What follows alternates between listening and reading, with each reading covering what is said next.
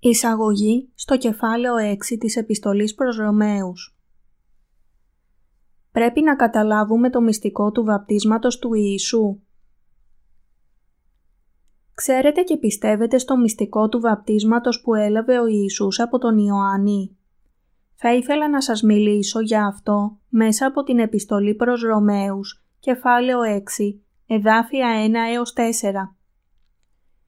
Τι λοιπόν θέλω μεν πει; Θέλω μεν επιμένει εν τη αμαρτία δια να περισσεύσει η χάρις. Μη γέννητο.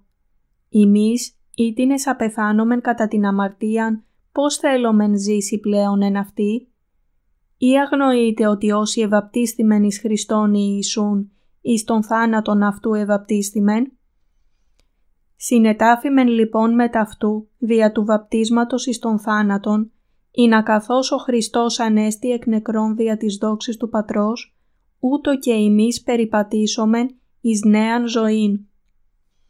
Προκειμένου να καταλάβουμε αυτήν την περικοπή και να ανακαλυφθεί η αλήθεια, πρέπει πρώτα από όλα να κατανοήσουμε την πίστη του Παύλου, όπως φαίνεται στην επιστολή προς Γαλάτας, κεφάλαιο 3, εδάφια 27, και να έχουμε την ίδια πίστη μαζί του. Λέει, «Επειδή όσοι ευαπτίστητε εις Χριστόν, Χριστόν ενεδίθητε». Τι σημαίνει αυτό το χωρίο; Τώρα μπορούμε να καταλάβουμε αυτούς τους λόγους από τα χωρία κατά Μαθαίων, κεφάλαιο 3, εδάφια 13 έως 17. Ο Παύλος ρωτά εάν θα πρέπει να συνεχίσουμε στην αμαρτία επειδή έχουμε λάβει την άφεση των αμαρτιών μία για πάντα μέσω της πίστης στην δικαιοσύνη του Θεού. Η απάντηση του Παύλου ήταν όχι και αυτή είναι επίσης η απάντηση που πρέπει να δώσουν όσοι πιστεύουν αληθινά στην δικαιοσύνη του Θεού. Αυτό δεν σημαίνει ότι ο δίκαιος δεν αμαρτάνει ποτέ με την σάρκα. Αυτό δεν είναι αληθινό. Επίσης, δεν σημαίνει ότι επειδή οι αμαρτίες μας έχουν συγχωρεθεί, πρέπει να σχεδιάσουμε να αμαρτάνουμε ακόμα περισσότερο. Ο δίκαιος έχει βαφτιστεί ήδη στον θάνατό του Πώς είναι δυνατόν εκείνοι που πιστεύουν στην δικαιοσύνη του να κατοικούν ακόμα στις αμαρτίες; Αυτό δεν μπορεί να είναι αληθινό. Ο Παύλος εξηγεί τον λόγο στην επιστολή προς Γαλάτας, κεφάλαιο 3, εδάφιο 27 λέγοντας «Επειδή όσοι ευαπτίστητε εις Χριστόν, Χριστόν ενεδίθητε».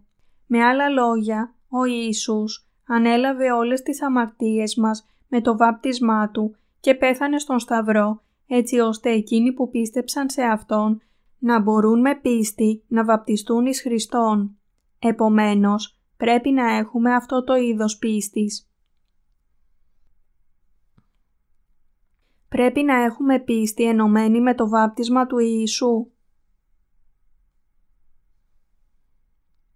Πρέπει να έχουμε πίστη ενωμένη με το βάπτισμα του Ιησού και τον θάνατό Του. Λέει επειδή όσοι ευαπτίστητε εις Χριστόν, Χριστόν ενεδίθητε. Αυτός ο λόγος των Αγίων Γραφών σημαίνει πως όταν βαπτίστηκε ο Ιησούς από τον Ιωάννη στον Ιορδάνη, ανέλαβε με μιας όλες τις αμαρτίες μας. Αυτό επίσης σημαίνει ότι ο θάνατος του Ιησούς στον Σταυρό ήταν η εξηλαίωση όλων των αμαρτιών μας, επειδή είχε αναλάβει όλες τις αμαρτίες του κόσμου μέσω του βαπτίσματός του. Η κατανόηση και η πίστη σε αυτήν την αλήθεια ενώνουν την πίστη μαζί με τον Κύριό μας. Ήμασταν χωρισμένοι από την δικαιοσύνη του Θεού λόγω των ανομιών μας.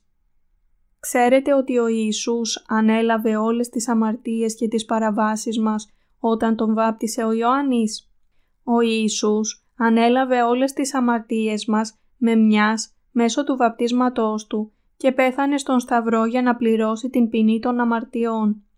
Είμαστε όντα που στα μάτια του Θεού δεν μπορούμε παρά να διαπράττουμε αμαρτίες σε όλη μας την ζωή.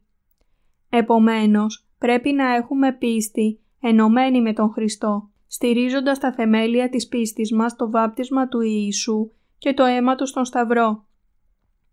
Θα ενωθούμε με τον Χριστό μόνο όταν πιστεύουμε ότι ο Ιησούς εκπλήρωσε την δικαιοσύνη του Θεού μέσω του βαπτίσματός Του. Ποιος υπάκουσε στο θέλημα του Πατέρα που ήταν να εκπληρωθεί η δικαιοσύνη Του; Ήταν ο ίδιος, ο Ιησούς Χριστός. Ο Ιησούς εκπλήρωσε όλη την δικαιοσύνη του Θεού με μιας. Ο Ιησούς θα μπορούσε να πληρώσει την ποινή της αμαρτίας μόνο με τον θάνατό Του, αναλαμβάνοντας όλες τις αμαρτίες μας μέσω του βαπτίσματος που έλαβε από τον Ιωάννη. Εάν θέλουμε να ενωθούμε με τον Χριστό, πρέπει να έχουμε πίστη στο βάπτισμά Του, με το οποίο ανέλαβε όλες τις αμαρτίες μας μια για πάντα. Πρέπει να ενωθούμε μαζί με τον Κύριό μας και να πιστέψουμε σε Αυτόν, επειδή έγινε ο αιώνιος σωτήρας μας μέσω του βαπτίσματός Του. Η μόνη εναλλακτική δυνατότητα που αφήνεται σε εσάς τώρα είναι εάν θα δεχτείτε αυτήν την αλήθεια ή όχι. Το αν θα γίνετε παιδί του Θεού πιστεύοντας το βάπτισμά Του και το χύσιμο του αίματος Του στον Σταυρό ή αν θα καταδικαστείτε στον αιώνιο θάνατο στον Άδη εφόσον απορρίψετε την αλήθεια, εξαρτάται απόλυτα από εσάς. Ο Ιησούς βαφτίστηκε για να πάρει τις αμαρτίες μας. Ματθαίος, κεφάλαιο 3, εδάφια 13 έως 15. Εάν κοιτάξουμε στο κατά Ματθαίον κεφάλαιο 3, εδάφιο 15, μπορούμε να βρούμε ότι το ούτος αναφέρεται στο μέσο πραγματοποίησης όλης της δικαιοσύνης του Θεού. Η λέξη ούτος σημαίνει με αυτόν τον τρόπο. Έτσι ταιριάζει. Ή δεν υπάρχει κανένας άλλος τρόπος εκτός από αυτόν. Δηλώνοντας ότι το βάπτισμά του ήταν ο πιο ασφαλής τρόπος για να αναλάβει τις αμαρτίες μας. Αυτός ο λόγος διευκρινίζει ότι ο Ιησούς πήρε αμετάκλητα επάνω του τις αμαρτίες της ανθρωπότητας μέσω του βαπτίσματος που έλαβε από τον Ιωάννη. Όταν ο Ιησούς βαφτίστηκε, οι αμαρτίες μας μεταβιβάστηκαν σε Αυτόν. Πρέπει να πιστέψουμε στην αλήθεια που υπάρχει στην επιστολή προς Ρωμαίους, κεφάλαιο 6, εδάφια 5 έως 11, ότι ο Ιησούς βαφτίστηκε έτσι, ώστε να εξαλειφθούν οι αμαρτίες μας και ότι πέθανε στον Σταυρό για να σωθεί η ανθρωπότητα. Για να ξεπληρώσετε κάποιον, πρέπει να πληρώσετε χρήματα ίσης αξίας με το χρέος σας. Με τον ίδιο τρόπο πρέπει να ξέρουμε με ποιον τρόπο και πόσο ακριβά πλήρωσε ο Κύριος μας την ποινή για να απομακρυθούν οι αμαρτίες μας. Όταν βαφτίστηκε ο Ιησούς, ανέλαβε όλες τις αμαρτίες που διαπράχθηκαν από τότε που γεννηθήκαμε, ώσπου να γίνουμε 10 και έπειτα 20, 30, 40, 50, 60, 70, 80, 90 ετών και τις αμαρτίες που θα διαπράξουμε μέχρι την τελευταία μας αναπνοή. Ανέλαβε όλες τις αμαρτίες μας μέσω του βαπτίσματός Του και πλήρωσε τις ποινές. Ο Ιησούς ανέλαβε με μιας όλες τις ανομίες μας, είτε διαπράχθηκαν συνειδητά, είτε ασυναίσθητα. Ο Ιησούς βαφτίστηκε για να πλύνει τις αμαρτίες μας και πλήρωσε την ποινή των αμαρτιών στον Σταυρό. Αυτή είναι η αλήθεια που περιλαμβάνεται στο Ευαγγέλιο του Ήδατος και του Πνεύματος, για το οποίο μιλούν οι Άγιες Γραφές. Μπορούμε να δούμε εδώ ότι οι περισσότεροι χριστιανοί προσπαθούν σκληρά να δεχτούν τον Ιησού ως σωτήρα τους, θεσπίζοντας και υποστηρίζοντας το δόγμα της αγιοποίησης, επειδή δεν καταλαβαίνουν το μυστικό του βαπτίσματος για το οποίο μίλησε ο Παύλος. Εάν ο Ιησούς δεν είχε έρθει στην γη και δεν είχε λάβει το βάπτισμα που του έδωσε ο Ιωάννης, οι αμαρτίες της ανθρωπότητας θα είχαν παραμείνει αιώνια. Επομένως, δεν πρέπει να πιστέψουμε σε ένα τέτοιο ψεύτικο δόγμα που διδάσκει ότι οι καρδιές και τα σώματά μας μπορούν να αγιαστούν με το πέρασμα του χρόνου. Η μόνη και αιώνια αλήθεια σε αυτήν την γη είναι ότι ο Ιησούς βαφτίστηκε και ανέλαβε όλες τις αμαρτίες μας. Η πίστη στο Ευαγγέλιο του Ήδατος και του Πνεύματος μας βοηθά να υπερνικήσουμε όλα τα ψεύτικα δόγματα και φέρνει νίκη σε όσους πιστεύουν. Επομένως, πρέπει να πιστέψουμε σε αυτήν την αλήθεια. Μερικοί χριστιανοί πηγαίνουν στον Άδη επειδή δεν είναι αναγεννημένοι και δεν έχουν ενωθεί με το βάπτισμα του Ιησού. Έχετε δει ποτέ το σκίτσο μιας καρδιάς που διαπερνιέται με στιλέτο. Μοιάζει με τη θυσιαστική αγάπη του Θεού. Ο Θεός μας αγάπησε τόσο πολύ, ώστε μας έσωσε από όλες τις αμαρτίες μας με το Ευαγγέλιο του Ήδατος και του Πνεύματος. Διότι τόσον ηγάπησε ο Θεός των κόσμων, ώστε εδώ και τον Υιόν αυτού τον μονογενή, δια να μη απολεστεί πάσο πιστεύων εις Αυτόν, αλλά να έχει ζωή αιώνιον. Ιωάννης, κεφάλαιο 3, εδάφιο 16. Πρέπει να αποδεχθείτε την αγάπη που μας έδωσε ο Ιησούς με το βάπτισμα και το χύσιμο του αίματος του στον Σταυρό. Οι καρδιές μας πρέπει να ενωθούν με την δικαιοσύνη του Θεού. Πρέπει να ζούμε ενωμένοι με τον Ιησού. Μία πιστή ζωή ενωμένη με την δικαιοσύνη του Χριστού είναι όμορφη. Ο Παύλος λέει αποφασιστικά στην επιστολή προς Ρωμαίους, κεφάλαιο 6, ότι πρέπει να ζήσουμε με πίστη, ενωμένοι με την δικαιοσύνη του Θεού. Υπηρετούμε εμείς τον νόμο του Θεού με το νου μας, αλλά τον νόμο της αμαρτίας με την σάρκα μας, όπως λέει ο Παύλος στην επιστολή προς Ρωμαίους, κεφάλαιο 7, εδάφιο 25. Ναι, αυτό πρέπει να κάνουμε. Αυτός είναι ο λόγος που όπως και ο Παύλος πρέπει να έχουμε τις καρδιές μας ενωμένες με την δικαιοσύνη του Θεού. Τι συμβαίνει εάν δεν ενώσουμε τις καρδιές μας με την δικαιοσύνη του Κυρίου μας; Πλήρης καταστροφή. Όσοι ενώνονται με την δικαιοσύνη του Θεού ζουν ενωμένοι με την Εκκλησία Του. Εάν πιστεύετε στην δικαιοσύνη του Θεού, πρέπει να ενωθείτε με την Εκκλησία Του και τους δούλους Του. Η σάρκα προσπαθεί πάντα να υπηρετήσει τον νόμο της αμαρτίας. Για αυτό πρέπει να ζήσουμε με πίστη, σκεφτόμενοι ξανά και ξανά τον νόμο της ζωής του Θεού. Εάν κρατάμε στο νου και αναλογιζόμαστε καθημερινά την δικαιοσύνη του Θεού, θα είμαστε ενωμένοι μαζί Του. Γι' αυτό η βίβλος λέει ότι τα ζώα που αναμασούν, μυρικάζουν την τροφή τους, είναι καθαρά. Λεβιτικό, κεφάλαιο 11, εδάφια 2 έως 3. Ενωθείτε με την δικαιοσύνη του Θεού. Αισθάνεστε να κυκλοφορεί μία νέα δύναμη ή όχι; Προσπαθήστε να ενωθείτε με την δικαιοσύνη του Θεού τώρα. Ας πούμε ότι είχατε ενώσει την καρδιά σας με το βάπτισμα του Ιησού. Τότε έχετε ακόμα αμαρτία στις καρδιές σας ή όχι; Δεν έχουμε. Τώρα ο Ιησούς Χριστός έχει πεθάνει στον Σταυρό. Πιστέψτε το αυτό στην καρδιά σας. Έχετε ενώσει επίσης την καρδιά σας σε αυτό το γεγονός; Τότε έχουμε πεθάνει ή όχι; Είμαστε νεκροί. Και έχει αναστηθεί ο Χριστός από τους νεκρούς; Ναι. Τότε και εμείς επίσης έχουμε αναστηθεί από τους νεκρούς. Όταν ενώνουμε την καρδιά μας με τον Χριστό, οι αμαρτίες μας πλένονται.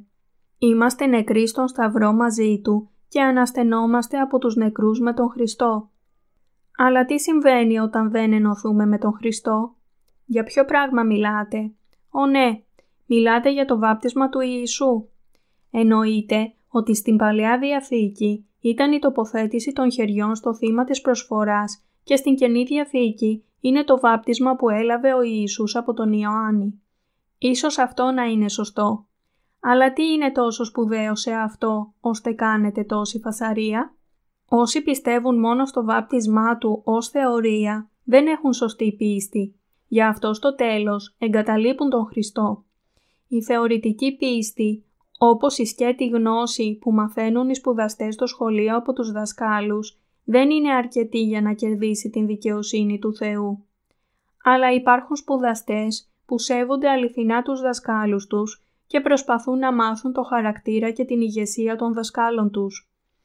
Δεν πρέπει να αποδεχθούμε τους λόγους του Θεού ως απλή γνώση, αλλά να τους ενσωματώνουμε στις καρδιές μας μαζί με τον χαρακτήρα, την αγάπη, το έλεος και τα δίκαια λόγια Του.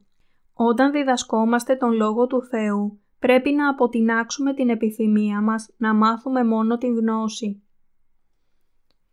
Τα μυαλά όσων είναι ήδη βαθιά ενωμένοι με τον Λόγο του Θεού, είναι αποφασισμένα να υπηρετήσουν τον Κύριο και να έχουν καλή κοινωνία μαζί Του και δεν μετακινούνται εύκολα από τις καταστάσεις. Κινούνται μόνο με προσοχή για να επιτύχουν την μεγάλη αποστολή. Αλλά υπάρχουν μικρά πράγματα που εύκολα έχουν επιπτώσεις σε όσους δεν έχουν ενώσει ακόμα τις καρδιές τους μαζί Του. Πρέπει να ενώσουμε την πίστη μας με την δικαιοσύνη του Κυρίου μας. Δεν πρέπει να αφήσουμε την καρδιά μας να ταράζεται από τα μικρά πράγματα του κόσμου. Όσοι ένωσαν τις καρδιές τους με τον Χριστό, βαφτίστηκαν στον Ιησού. Πέθαναν στον Σταυρό μαζί Του και αναστήθηκαν μαζί Του για να σωθούν από όλες τις αμαρτίες τους. Δεν είμαστε άνθρωποι από αυτό το κοσμικό σύστημα, γι' αυτό πρέπει να πιστεύουμε. Πρέπει να ενωθούμε με την δικαιοσύνη Του για να είμαστε αρεστοί σε Αυτόν που μας ονόμασε δούλους της δικαιοσύνης Του.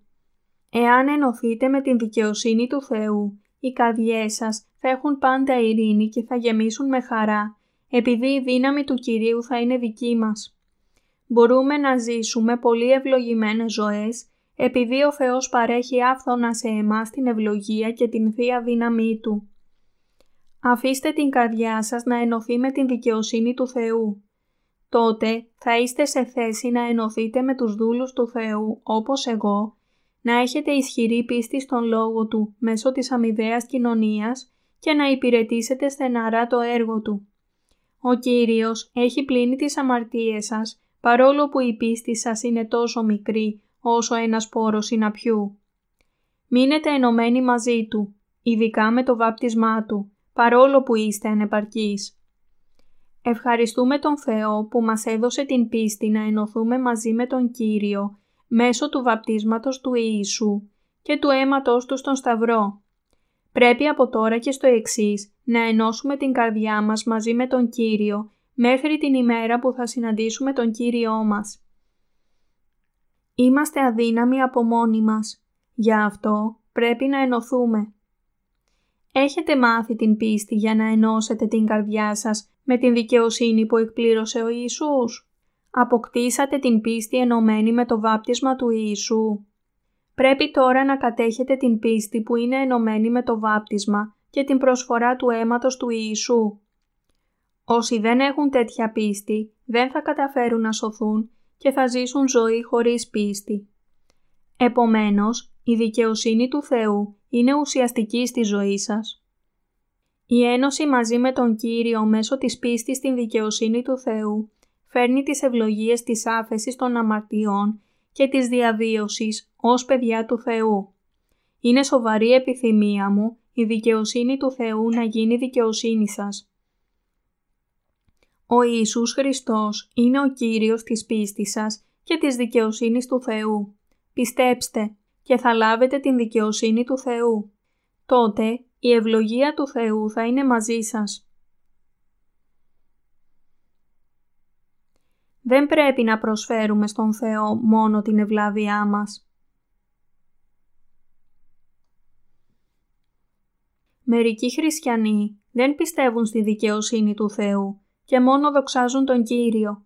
«Ω Θεέ, πάρε ό,τι είναι δικό μου και κάνε το δικό σου. Την μικρή μου ευλάβεια, την ζωή μου, την θυσία μου. Αν και είναι μικρό, σου δίνω όλο μου το είναι βασιλιά μου. Θα ζήσω μόνο για σένα, Κύριέ μου. «Ω, το Άγιο Πνεύμα έρχεται σαν φωτιά». Δεν πρέπει να γίνουμε όπως αυτοί οι χριστιανοί. Έρχονται κάθε μέρα για να δοξάσουν και συνεχίζουν να προσφέρουν την αφοσίωσή τους στον Θεό και έτσι ο Θεός δεν έχει καμία δυνατότητα να κάνει κάτι για αυτούς. Οι άνθρωποι ενοχλούν τον Θεό με την πολλή τους ευλάβεια. Ο Θεός κουράζεται από την τυφλή μας ευλάβεια πιέζουν τον Θεό να δεχτεί την ανθρώπινη δικαιοσύνη τους. Δοξάζουν ακόμη και όταν τρώνε και φωνάζουν διαρκώς τον Κύριο, όπως την στιγμή που καθαρίζουν το πάτωμα ή σκουπίζουν την πόρτα ή προσεύχονται. «Ω Θεέ, δέξου την ευλάβειά μας». Είναι βασανιστικό που οι περισσότεροι χριστιανοί σήμερα λένε απλά στον Ιησού να δεχτεί την ευλάβεια της άρκας τους, ενώ δεν γνωρίζουν τη δικαιοσύνη του Θεού ούτε πιστεύουν σε αυτήν. Πρέπει να βάλουμε κατά μέρος την ευλάβειά μας για μία στιγμή και να αποδεχθούμε την δικαιοσύνη του Θεού που αποτελείται από το βάπτισμα του Ιησού και το αίμα του στον Σταυρό. Η σαρκική μας ευλάβεια δεν έχει κανένα αποτέλεσμα στα μάτια του Θεού, αλλά οι άνθρωποι εξακολουθούν να ζητούν από τον Θεό να δεχτεί την ευλάβειά τους και σε αντάλλαγμα να συγχωρέσει τις αμαρτίες τους. Αυτό είναι τόσο ανόητο όπως όταν ένας βρώμικος και φτωχός ζητιάνος δίνει όλη την περιουσία τους σε έναν δισεκατομμυριούχο, απαιτώντας να ζήσει στο αρχοντικό του πλούσιου σε ανταπόδοση των χωρίς αξία και ακάθαρτων προσφορών Του. Ο Θεός δεν θέλει να καυχόμαστε για την δικαιοσύνη μας. Ο Θεός θέλει να έχουμε πίστη εμπιστευόμενοι στο βάπτισμα του Ιησού και στο αίμα του στον Σταυρό. Ο χριστιανισμός δεν είναι όπως οι θρησκείες που δημιούργησαν οι άνθρωποι σε αυτόν τον κόσμο. Ο χριστιανισμός δεν είναι σαν τις άλλες κοσμικές θρησκείες όπως ο βουδισμός που απαιτεί από τον άνθρωπο να προσεύχεται συνεχώς, να προσκυνάει και να εξαγνίζεται. Δεν πρέπει να έχουμε τέτοια πιστεύω που συνίσταται στην προσκύνηση και επίκληση των ευλογιών του ιδρυτή μιας κοσμικής θρησκείας. Δεν πρέπει να προσφέρουμε την ευλάβειά μας και σε αντάλλαγμα να ζητάμε την ευλογία Του, αλλά αντίθετα να μάθουμε και να αποδεχθούμε την δικαιοσύνη του Θεού επειδή Εκείνος θέλει να την δώσει σε εμάς. Θα λάβουμε την άφεση των αμαρτιών όταν πιστέψουμε στο βάπτισμα του Ιησού από τον Ιωάννη και στην προσφορά του αίματος του στο Σταυρό. Ο Ιωάννης βαφτίστηκε για να αναλάβει τις αμαρτίες του κόσμου και πέθανε για να καθαρίσει τις αμαρτίες μια για πάντα. Επομένως, δεν χρειάζεται να επαναλάβει το βάπτισμα και τον θάνατό του. Στην επιστολή προς Εβραίους, κεφάλαιο 10, εδάφιο 18, λέει «Όπου δεν είναι άφεση τούτων, δεν είναι πλέον προσφορά περί αμαρτίας». Ο Ιησούς πήρε όλες τις αμαρτίες μας όταν βαφτίστηκε και πέθανε μία φορά εκπληρώνοντας όλη τη δικαιοσύνη του Θεού. Τώρα η πίστη μας στο βάπτισμα και το αίμα του Χριστού έχει αποκαταστήσει την σχέση μας με τον Θεό. Ο Παύλος λέει πάνω σε αυτό «Ας μη βασιλεύει λοιπόν η αμαρτία εν το θνητό ημών σώματι, ώστε κατά τας επιθυμίας αυτού να υπακούεται εις αυτήν». Ρωμαίους, κεφάλαιο 6, εδάφιο 12 Θα βασιλεύσουμε μαζί με τον Ιησού Χριστό, που είναι ο Κύριος μας και ο αιώνιος βασιλιάς των βασιλιάδων. Η αμαρτία δεν θα έχει εξουσία πάνω σας. Έχουν περάσει οι εποχές που βασίλευε η αμαρτία επάνω μας. Δεν πρέπει να εξακολουθήσουμε την πονηρή πλεονεξία ή τις φιλοδοξίες της σάρκας μας. Μπορούμε να τα υπερνικήσουμε όλα αυτά επαρκώς επειδή ο Θεός μας έδωσε την τέλεια δικαιοσύνη Του.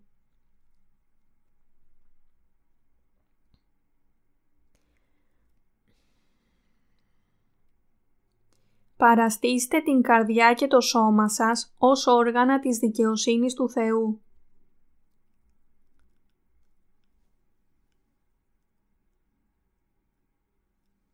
Μη δε παριστάνετε τα μέλη σας όπλα δικίαση στην αμαρτίαν, αλλά παραστήσατε εαυτούς εις των Θεών ως ζώντας εκ νεκρών και τα μέλη σας όπλα δικαιοσύνης εις των Θεών. Ρωμαίους, κεφάλαιο 6, εδάφιο 13. Ο Παύλος μιλάει για τρία σημαντικά αξιώματα για την αντίσταση στην αμαρτία. Πρώτα απ' όλα, δεν πρέπει να υποτάσσουμε τα θνητά σώματά μας στις επιθυμίες τους. Πρέπει να αρνηθούμε όσα ο παλαιός εαυτός μας προσπαθεί να μας κάνει να επιθυμήσουμε. Δεύτερο, δεν πρέπει να διαθέτουμε τα μέλη μας ως όργανα της αμαρτίας. Πρέπει να εμποδίσουμε στα μέλη μας, που είναι οι ικανότητές μας, να χρησιμοποιούνται ως όργανα της αδικίας. Τρίτο, πρέπει να προσφέρουμε τα μέλη μας ως όργανα της δικαιοσύνης του Θεού. Πριν πιστέψουμε στον Ιησού, προσφέραμε τα χέρια, τα πόδια, το στόμα και τα μάτια μας στην αμαρτία. Γίναμε όργανα της αμαρτίας και ακολουθούσαμε οπουδήποτε μας οδηγούσε. Αλλά τώρα πρέπει να αποφασίσουμε να αποφεύγουμε να χρησιμοποιούνται τα μέλη μας ως όργανα της αδικίας στην αμαρτία. Δεν πρέπει χωρίς καμία αντίσταση να αφήσουμε στην αμαρτία να εξουσιάζει επάνω μας. Όταν ο πειρασμός της αμαρτίας πλησιάζει, πρέπει να λέμε «Αμαρτία, έχεις πεθάνει εν Χριστώ» και πρέπει να ομολογούμε ότι ο Θεός είναι Κύριος όλης της ύπαρξής μας.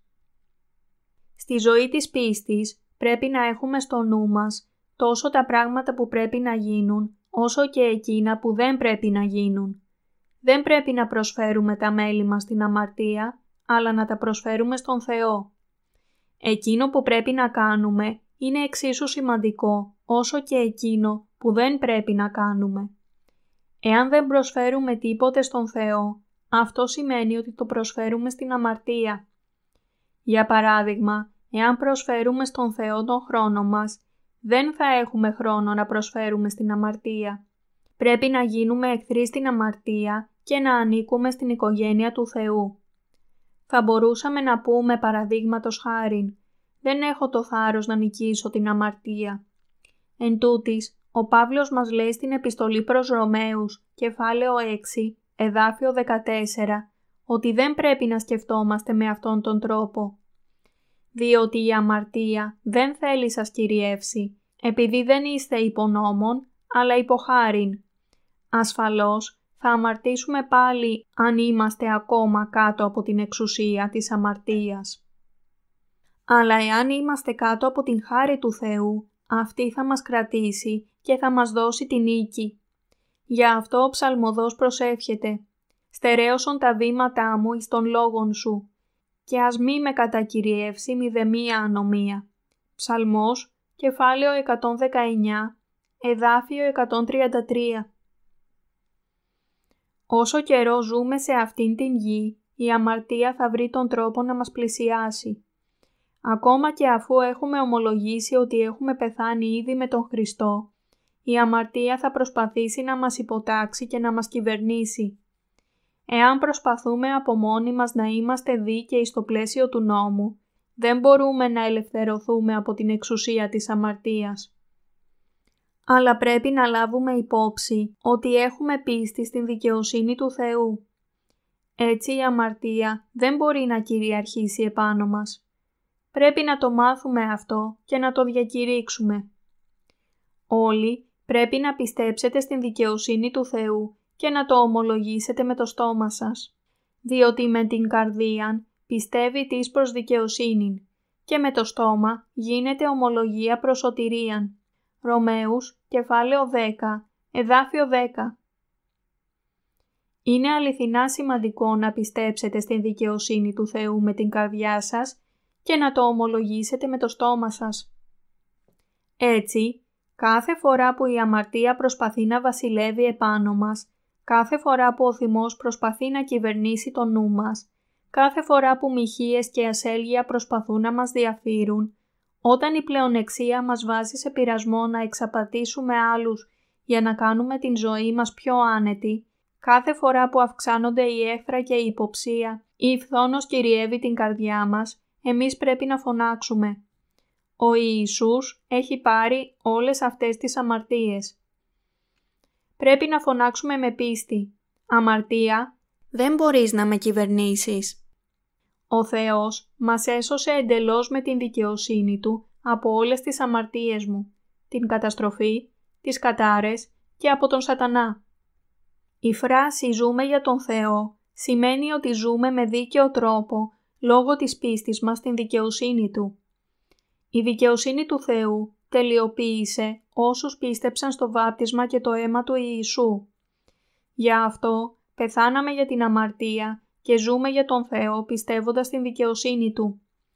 Δεν υπάρχει κάτι άλλο τόσο σημαντικό όσο το να ξέρουμε και να ομολογούμε ότι αναστηθήκαμε πνευματικά πιστεύοντας στην δικαιοσύνη του Θεού. Όταν ο Παύλος είπε ότι όπου περίσεψε η αμαρτία, η χάρη περίσεψε ακόμα περισσότερο, Ρωμαίους, κεφάλαιο 5, εδάφιο 20, τον παρανόησαν και είπαν ότι ο άνθρωπος πρέπει να συνεχίσει να αμαρτάνει για να κερδίζει περισσότερη χάρη. Όμως ο Παύλος το αρνήθηκε. Τα πράγματα είναι ακόμα σε εκκρεμότητα όταν πιστέψουμε στο βάπτισμα και το αίμα του. Οι κοσμικές αμαρτίες θα μας περικυκλώσουν και θα προσπαθήσουν να κυριεύσουν τις καρδιές μας. Εν τούτης, όποτε συμβαίνει αυτό, μπορούμε να στηριχθούμε στην δικαιοσύνη του Θεού και με πίστη να υπερνικήσουμε τις αδυναμίες ή την απιστία μας. Μπορούμε να ζήσουμε ως παιδιά του Θεού, με τα οποία Εκείνος είναι ευχαριστημένος. Με τέτοια πίστη θα είμαστε σε θέση να πεθάνουμε για την αμαρτία και να ζήσουμε για τον Θεό. Μπορούμε να ζήσουμε το υπόλοιπο της ζωής μας, πιστεύοντας και ακολουθώντας τη δικαιοσύνη του Θεού και θα ζήσουμε για πάντα στη Βασιλεία Του όταν πάμε εκεί. Το χωρίο της επιστολής προς Ρωμαίους, κεφάλαιο 6, εδάφιο 23 λέει «Διότι ο μισθός της αμαρτίας είναι θάνατος, το δε χάρισμα του Θεού, ζωή αιώνιος, δια Ιησού Χριστού του Κυρίου ημών. Αμήν. Όσοι έχουν ομολογήσει τον Χριστό ως σωτήρα τους, πιστεύουν στη δύναμη του βαπτίσματός Του και στο αποτέλεσμα της κρίσης του Σταυρού. Αμήν. Αλληλούια, δοξάστε τον Κύριο.